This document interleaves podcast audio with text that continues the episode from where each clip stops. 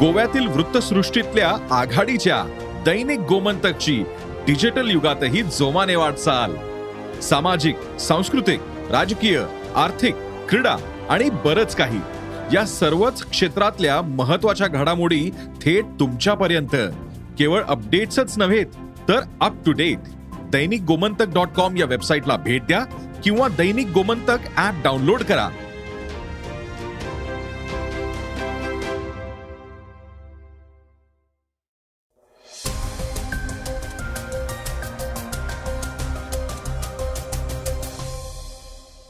नमस्कार. मी गौरी कुबेर. आता आपण ऐकणार आहोत आजचं सकाळचं पॉडकास्ट न्यायास विलंब होणं हे देशासमोर मोठ्या आव्हानांपैकी एक आहे असं पंतप्रधान नरेंद्र मोदी यांनी म्हटलंय. यासंबंधीची एक मोठी बातमी आपण आज सकाळच्या पॉडकास्टमध्ये ऐकणार आहोत. राष्ट्रवादी काँग्रेसचे ज्येष्ठ नेते एकनाथ खडसे यांनी मोठा गौप्यस्फोट केलाय. ते काय म्हणाले आहेत? हेही आपण आज जाणून घेणार आहोत. चर्चेतील बातमीमध्ये मनसे प्रमुख राज ठाकरे यांनी अंधेरी पोटनिवडणुकांबाबत घेतलेली भूमिका चर्चेत आलीये ती काय आहे हेही आपण जाणून घेत त्यावर राज्याचे उपमुख्यमंत्री देवेंद्र फडणवीस यांनी दिलेली प्रतिक्रियाही ऐकणार आहोत.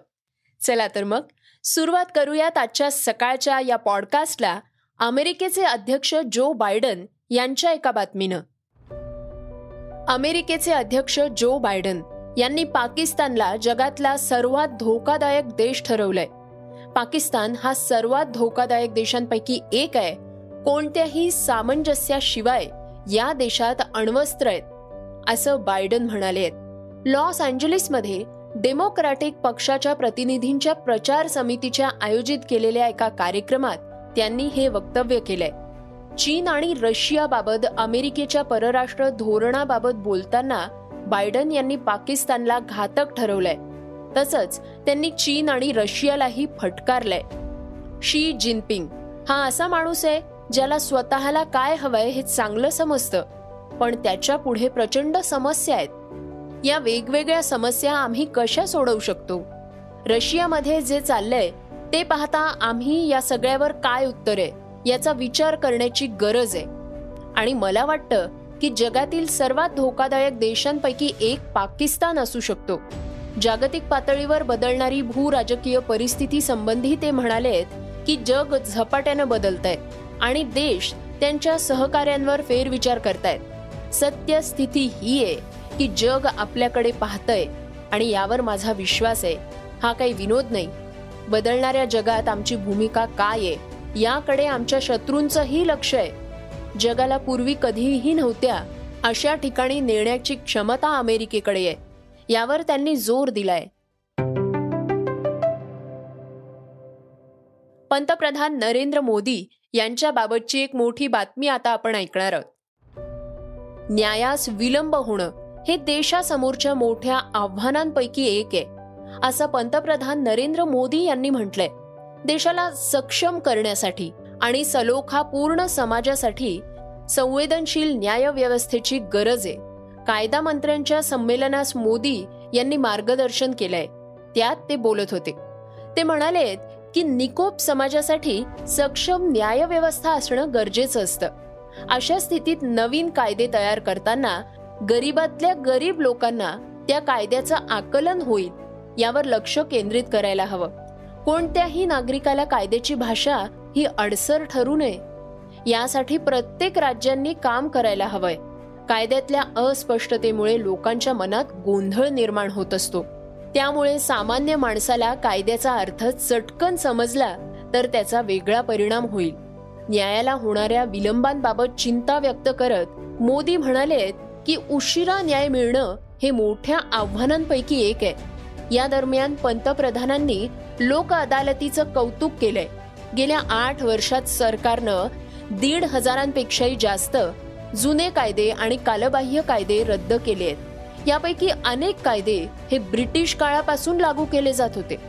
आजच्या घडीला तंत्रज्ञान हे न्यायव्यवस्थेचा अविभाज्य घटक बनलंय असंही ते म्हणाले. देशात स्वातंत्र्याचा अमृत महोत्सव साजरा केला जातोय. भारतीय समाजाची विकासाची वाटचाल हजारो वर्षांपासूनची आहे.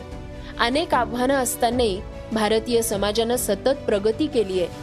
आपल्या समाजाचं वैशिष्ट्य म्हणजे प्रगतीच्या शिखरावर जाताना समाजाअंतर्गत देखील सुधारणा होतीये. आपल्या समाजानं कालबाह्य झालेले कायदे चुकीच्या परंपरा अनिष्ठ प्रथा या देखील बाजूला केल्या आहेत. राज्याच्या राजकारणातील एक मोठं नाव एकनाथ खडसे यांच्याबाबतची एक मोठी बातमी आता आपण जाणून घेऊयात. काँग्रेसचे ज्येष्ठ नेते एकनाथ खडसे यांनी मोठा गौप्यस्फोट केलाय. आपल्याला अटक करण्यासाठी मोठं षडयंत्र रचण्यात येतंय असा दावा खडसे यांनी केलाय. खडसे म्हणाले की मला एका पोलीस अधिकाऱ्याचा फोन आला होता. त्यानं सांगितलं की पोलीस यंत्रणेच्या सहाय्यानं तुमच्यावर खोटा गुन्हा दाखल करून अटक करण्याचं षडयंत्र रचलं जातंय.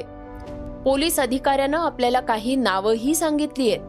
जामनेरच्या पोलीस अधिकाऱ्याच्या माध्यमातून हे षडयंत्र रचण्यात आल्याचा आरोप खडसे यांनी केलाय. जळगावमध्ये एकनाथ खडसे अडसर ठरत असून त्यामुळेच सुडाचं राजकारण सुरू झालंय. जळगावमध्ये नाथाभाऊ उभा असला की त्यांना एकही निवडणूक जिंकता येऊ शकत नाही. त्यामुळे अशा प्रकारे अटक करण्याची शक्यता नाकारता येत नाही. मात्र आपल्यासोबत असं यापूर्वीही झालंय. त्यामुळे या धमक्यांना आणि षडयंत्रांना आपण घाबरणार नसल्याचं खडसे यांनी नमूद केलंय.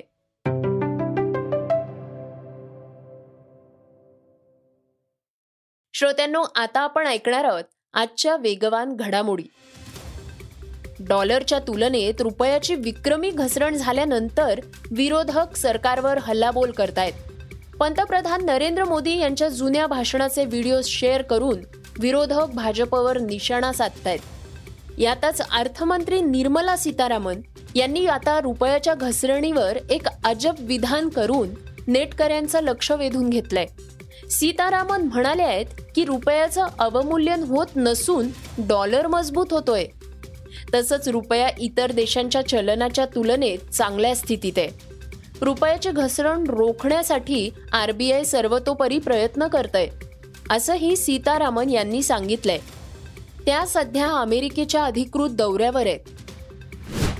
दिल्लीचे उपमुख्यमंत्री मनीष सिसोदिया यांना सीबीआयकडून समन्स बजावण्यात आलाय.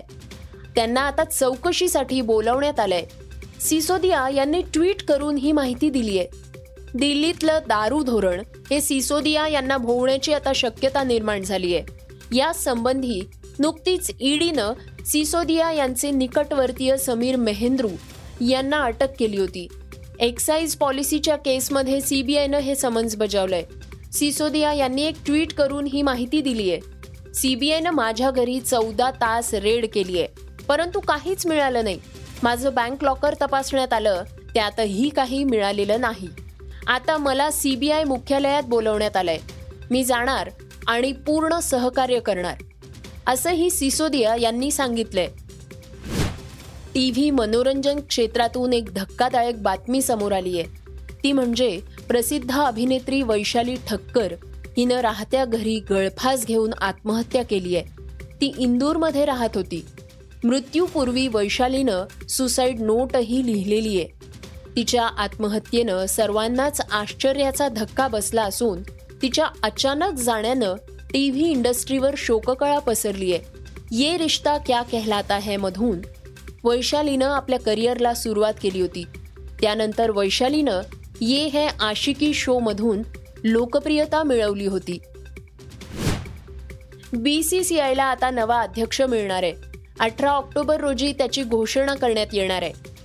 सौरव गांगुलीनं यंदा बीसीसीआयच्या अध्यक्षपदाची निवडणूक लढवलेली नाहीये पण आता गांगुलीबाबत एक मोठी अपडेट समोर येते बीसीसीआयच्या अध्यक्षपदावरून पाय उतार झाल्यानंतर गांगुली क्रिकेट असोसिएशन ऑफ बंगालमध्ये अध्यक्षपदासाठी निवडणूक लढवणार आहे. गांगुलीचा बीसीसीआयचा अध्यक्षपदाचा कार्यकाळ काही दिवसातच संपणार आहे. तर बीसीसीआयच्या अध्यक्षपदासाठी माजी दिग्गज क्रिकेटपटू रॉजर बिन्नी यांचं नाव आता आघाडीवर आहे. बी सी सी आयच्या अध्यक्षपदासाठी त्यांची बिनविरोध निवड होणार असल्याचं मानलं जात आहे. श्रोत्यांनो आता वेळ झाली आहे आजच्या चर्चेतल्या बातमीची. अंधेरी पूर्व विधानसभा पोटनिवडणुकीची रणधुमाळी सुरू झाली आहे. या निवडणुकीत शिवसेना उद्धव बाळासाहेब ठाकरे पक्ष आणि भाजप आमने सामने असणार आहेत या निवडणुकीत आधीच उद्धव ठाकरे यांना सीपीआय सह राष्ट्रवादी काँग्रेस आणि काँग्रेसकडून पाठिंबा देण्यात आलाय. त्यामुळे महाराष्ट्र नवनिर्माण पक्षाच्या भूमिकेकडे सर्वांचं लक्ष लागलेलं होतं. त्यातच आता मनसे प्रमुख राज ठाकरे यांनी आपली भूमिका स्पष्ट केली आहे राज ठाकरे यांनी पत्रक काढून या निवडणुकीत उमेदवार देणार नसल्याचं स्पष्ट केलंय. तसंच भाजपलाही उमेदवार न देण्याचं आवाहन केलंय. याबाबत राज ठाकरे यांनी पत्रक काढलंय. यावर प्रतिक्रिया देताना भाजपचे देवेंद्र फडणवीस म्हणाले आहेत. असं आहे की आज आशिष शेलार आमचे मुंबईचे अध्यक्ष यांनी राज ठाकरेंची सकाळी भेट घेतली आणि त्यांना ही विनंती केली होती की अंधेरीच्या निवडणुकीमध्ये त्यांनी भारतीय जनता पक्षाच्या उमेदवाराचं समर्थन करावं. त्यावेळेस त्यांनी त्यांच्या भावना व्यक्त केल्या आणि आता मला पत्र देखील त्यांनी लिहिलेलं आहे. आणि त्यांनी अशी विनंती देखील केलेली आहे की त्या ठिकाणी आम्ही उमेदवार उभा करू नये किंवा तो परत घ्यावा. मी याच्यावर एवढंच सांगू शकेन की शेवटी भारतीय जनता पार्टीमध्ये मी काही एकटा निर्णय करू शकत नाही. त्यांच्या पत्रावर विचार देखील करायचा असेल तर मला माझ्या सहकाऱ्यांची चर्चा करावी लागेल वरती पक्षातही चर्चा करावी लागेल. कारण आम्ही उमेदवार घोषितही केला आणि उमेदवार हा दिला देखील आहे. यापूर्वी जेव्हा जेव्हा आम्हाला योग्य प्रकारे विनंती करण्यात आली त्या त्यावेळी आम्ही ती भूमिका देखील घेतलेली आहे. असं नाही की नाही घेतली. आम्ही ती घेतली आहे. आर आर पाटील साहेबांच्या वेळी घेतली होती. आता रिसेंटली आम्ही विधान परिषदेच्या दोन निवडणुकांमध्ये घेतली आहे. पण आता या स्टेजला जर काही भूमिका त्या संदर्भातली असेल तर ती मला घेता येत नाही. त्याच्यामुळे आमच्या पक्षात त्या संदर्भात चर्चा करावी लागेल. मुख्य म्हणजे आमच्यासोबत बाळासाहेबांची शिवसेना आहे. त्या माननीय मुख्यमंत्र्यांची देखील मला चर्चा करावी लागेल.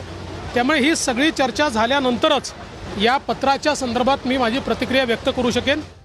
राज ठाकरे म्हणाले आहेत की मी एखाद्या लोकप्रतिनिधीचं निधन झाल्यानंतर त्या मतदारसंघात निवडणूक न लढवण्याचा निर्णय घेतो.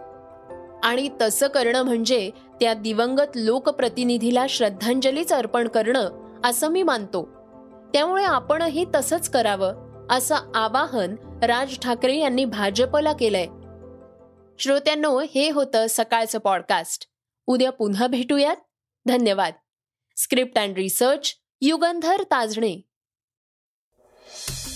वाचा बघा आणि आता ऐका आणखी बातम्या. ई सकाळ डॉट कॉम वर. तुम्ही हा पॉडकास्ट ई सकाळच्या वेबसाईट आणि ऍप वर सुद्धा ऐकू शकता.